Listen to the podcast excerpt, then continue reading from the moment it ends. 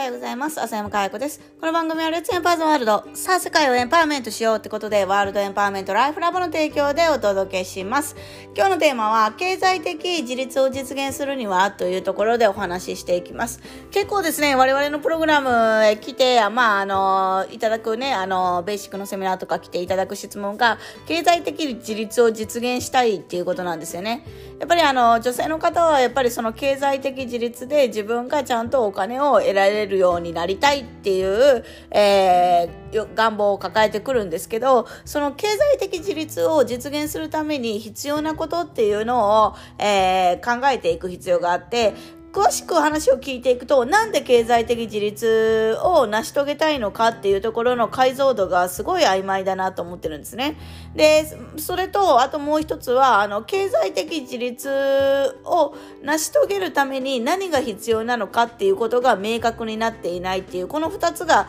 非常にあるかなと思ってて、今日はこれについて話をするんですけど、まず、経済的自立を実現したいっていう理由ですよね。多分経済的自立を実現したいっていうのがゴールではないはずなんですね。それを実現して、えー、何かを得たいはずなんですよ。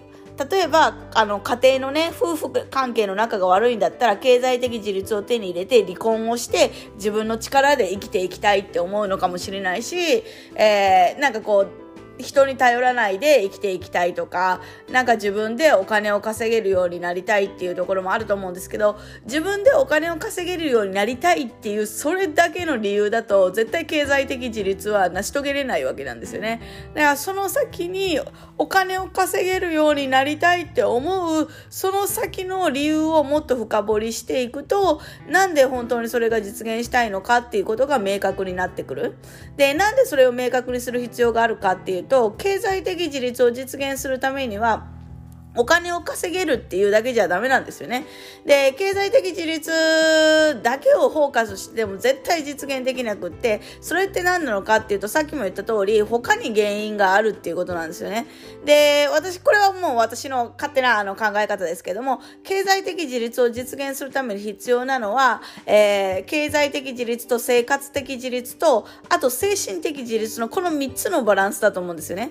だからお金を自分で稼げたからって言ってじゃあ自分が幸せかっていうこととは全く別のものだし、えーと、経済的自立をする時にやっぱりあの生活の自立っていうこともすごい大事だと思うんですよね。自分一人で生きていけるって。で私が考えるにはこの生活的自立っていうその自分一人で生きていくっていうこと自体が無理だなって思っててやっぱり我々は人と人との関わり合いの中から何か起こっていくので、自分一人で何かするって考える、この思考こそ、やっぱりあの、経済的自立を妨げる要因になってるのかなと思ってます。で、もう一つはやっぱり精神的自立ですよね。えー、これがなかなか、こっちが一番、うん、私は土台になると思うんですけど、精神的自立をしていない人が経済的自立もできないし、えー、精神的、あ、生活の自立もできないみたいな。これがまあ、言えば全ての土台になってて、この精神的自立、えー、を実現するした先に、やっぱり自分の生活であったり、経済であったりっていうのが、えー、ついてくると思うんですよね。だからまずやるべきことっていうのは、精神的自立、自分のなんかこう、あり方というか、まあ、精神的自立っていうと、マインドみたいな感じに思われがちだけど、マインド、あの、感情とか心っていうのも、すべて、えー、我々の思考が、えー、決めてますから、この思考をまずは捉え方を変えない限りは、やっぱりね、ね、あの、例えば経済的自立をしたいけど、えー、自分に何ができるかわかんないし、とかどうたらこうたらこうたらっていう、ないないマインドになってしまったりとかするし、えっ、ー、と、環境や状況のせいにして、自分が何かできないのは環境や周りのせいにしがちになっちゃいますね。そういう自分である限り何もできませんから、やっぱり何かをやろうと思う時に、やっぱりこの思考ものの捉え方っていうのを変えるっていうのはすごい大事かなと思います。よくあの、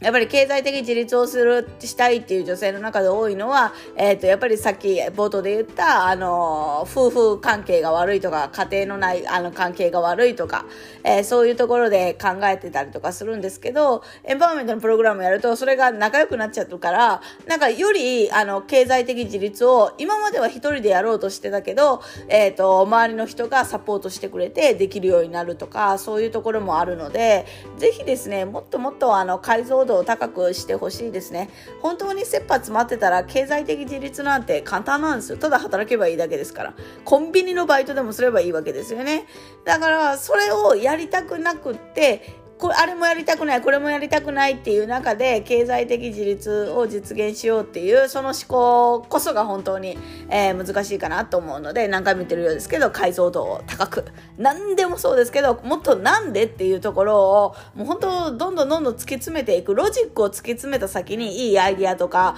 えー、そういうところが生まれるのでアイディアなんて直感的ななんか感情のものではなくて思考のものなのでやっぱりそこを突き詰めるっていうことをちゃんと考えるっていうことをやっていく必要があるかなと思っております。ということで今日は経済的自立を実現するには何が必要なのかというところで、えー、精神的自立、生活的自立のバランス、この3つのバランスと、えー、なんでそれを本当にやりたいのかっていう解像度を高く持っていきましょうっていうお話でした。今日も笑顔100倍でいってらっしゃい。